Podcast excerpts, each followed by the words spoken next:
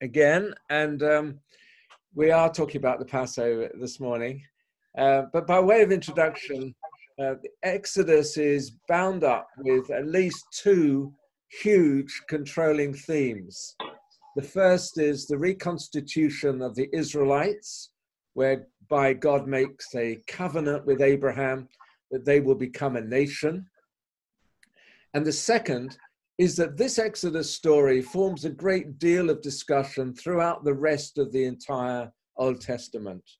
For instance, the Ten Commandments are prefaced by these words I am the Lord your God who brought you out of Egypt, out of the house of slavery. And then the commandments begin. Or Psalm 77 your way, O God, is holy. You are the God who works wonders. You have made known your might among the peoples.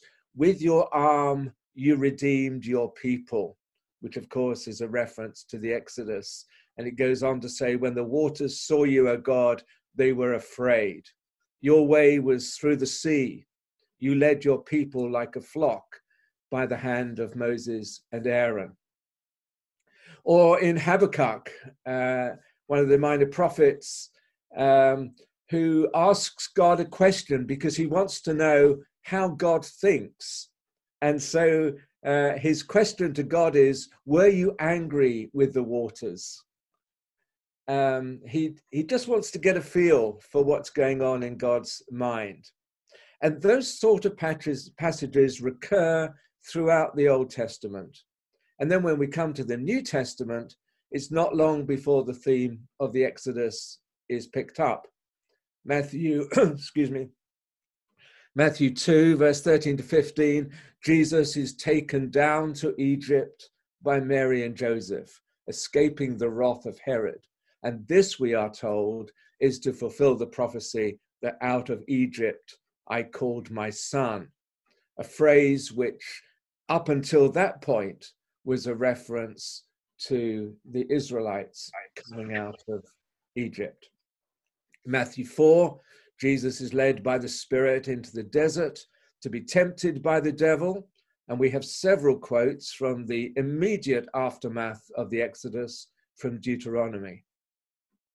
In Luke, at the Transfiguration, we are told Moses and Elijah appeared in glorious splendor talking with Jesus and spoke about his departure the word in Greek is Exodus. And it's meant to take the reader's mind back to the Exodus. And so it's easy to see Luke's focus when 20, 20 verses later we read, When the days drew near for Jesus to be taken up, he set his face to go towards Jerusalem. In other words, towards that time when he would depart.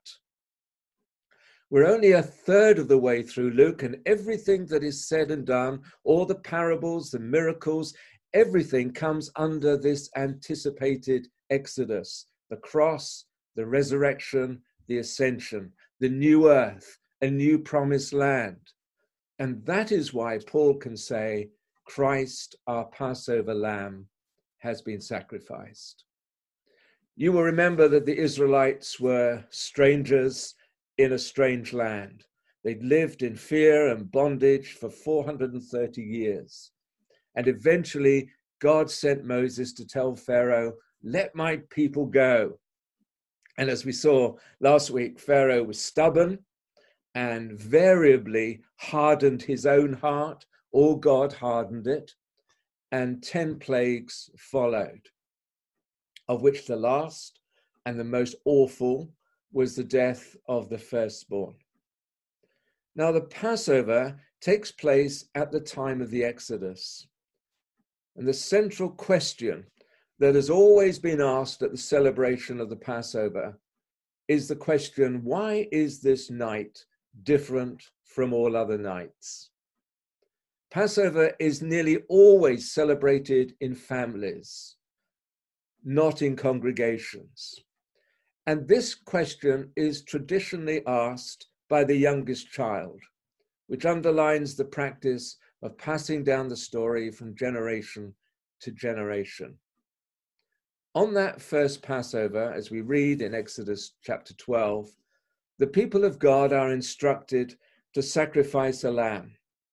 They are to put the blood of the lamb on the doorposts and the lintels of their tent doors, which would have been just like poles tied together. They were to roast the lamb and they were to eat all of it. They had to be ready. We're told elsewhere um, that the bread that they baked in such circumstances would have to be unleavened. There was no time to wait for yeast to rise. If they were going to make bread, it had to be done as quickly as possible. They had to have their shoes on, their clothes ready to move fast.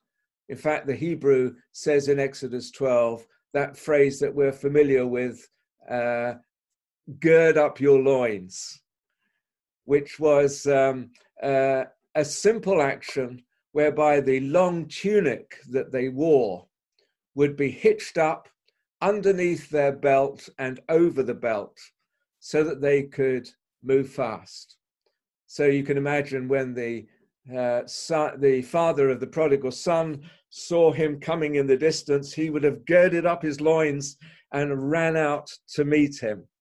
Similarly, when uh, Paul talks in uh, in Galatians, uh, yes, Ephesians, sorry, about um, spiritual warfare and the the armor that we put on in Ephesians six. He talks about the belt of truth, and the truth prevents us from tripping up, as it were.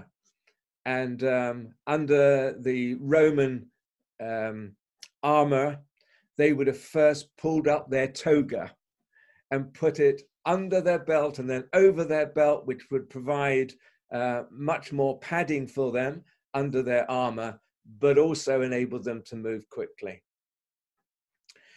And um, they had to have a staff in their hands, it says, so that they, they were ready in all aspects to get out of their, uh, their tents and move.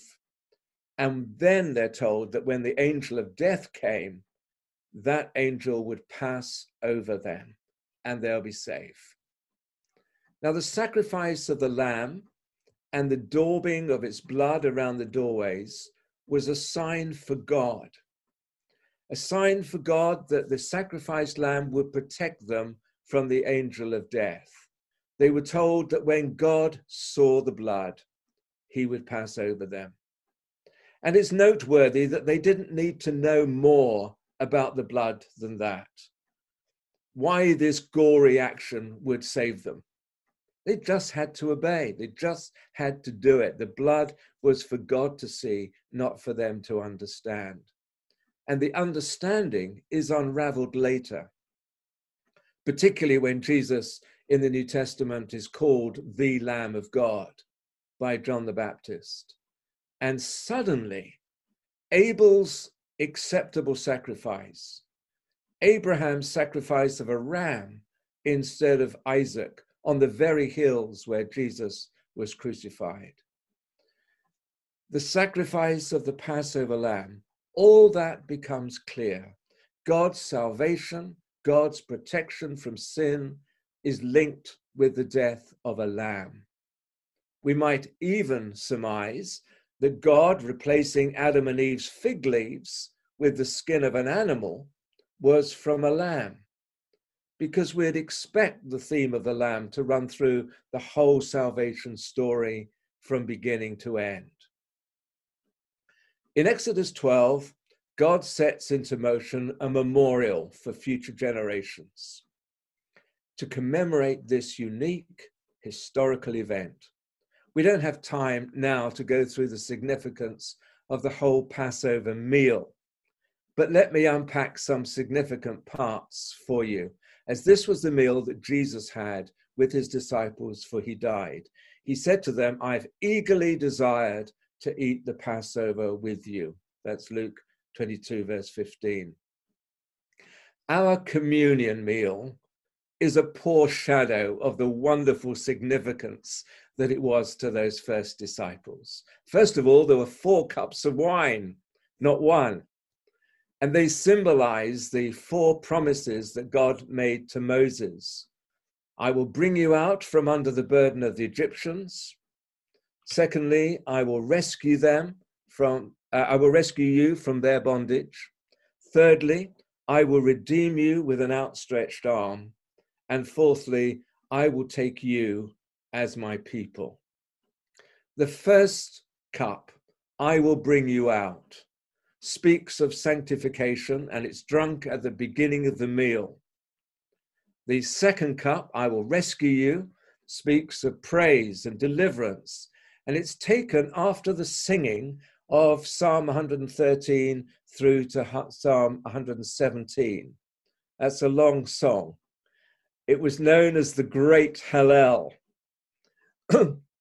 Matthew 26, verse 30, records that Jesus and the disciples, after that Passover meal, they sang a song before he went out to Gethsemane.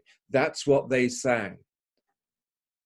And these Psalms contain verses like the cords of death entangled me, the anguish of the grave overcame me. I was overcome by distress and sorrow. Think of Jesus singing that as he was about to go out to Gethsemane. It included verses like, Precious in the sight of the Lord is the death of his saints. It includes a verse like, I shall not die, but live and it includes, This is the day that the Lord has made. Let us be glad and rejoice in it.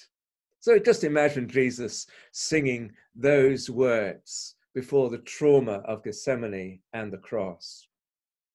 The third cup, I will redeem you, is the cup of blessing and redemption which is taken after the meal. And this is the cup that the early church decided that we would have as the one cup the most important one of blessing and redemption for the Eucharist. The fourth cup, known as the cup of completion, I would take you as my people, is taken towards the end of the meal. And throughout his life, Jesus would have begun every Sabbath and every festival day remembering his Father as creator, the giver of rest. And he would praise God for wine that gladdens the heart and for bread that strengthens us. And as they reclined at the table, they didn't sit, they didn't stand as, as we might. They reclined, and that's why it was important to wash their feet before they had the meal. And um, Jesus would have lifted that first cup, the cup of sanctification, and said the blessing of sanctification, known as the Kiddush. Blessed are you O Lord our God, King of the universe, who creates the fruit of the vine. And then the unleavened bread is called matzo. It was kept in a linen pouch known as the matzotash. And the matzotash has three compartments. In modern Judaism, there is no agreement as to the symbolism of that. Some people say it's the priests, the Levites, and then the congregation. Others say it's the three patriarchs Abraham, Isaac, and Jacob.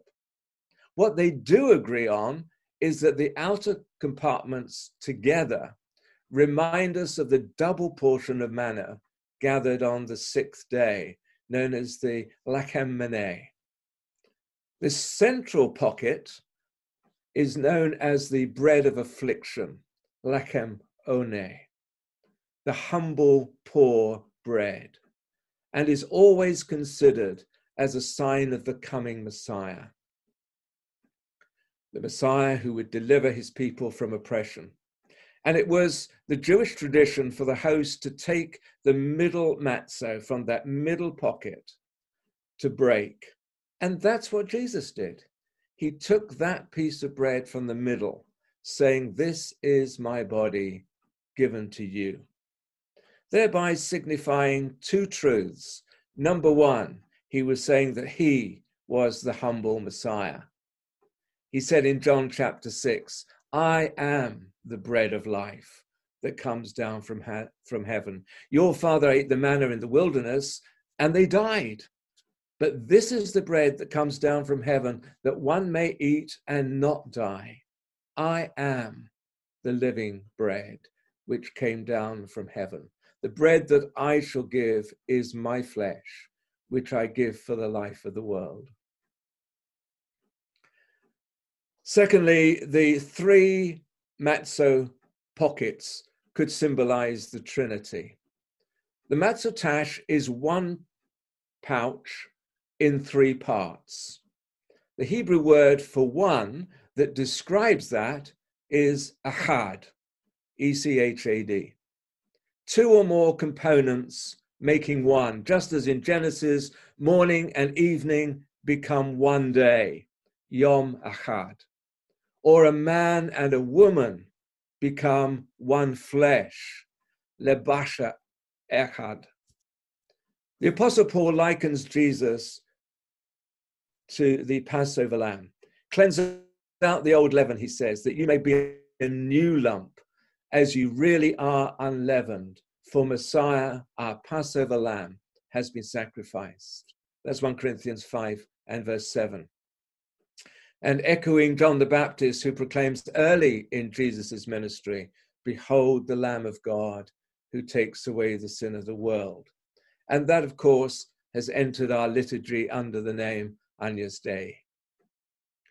So I hope that makes the communion meal a little bit more meaningful for for you, and um, and how it it ties in with the Exodus studies that we're looking at and um, the Passover meal.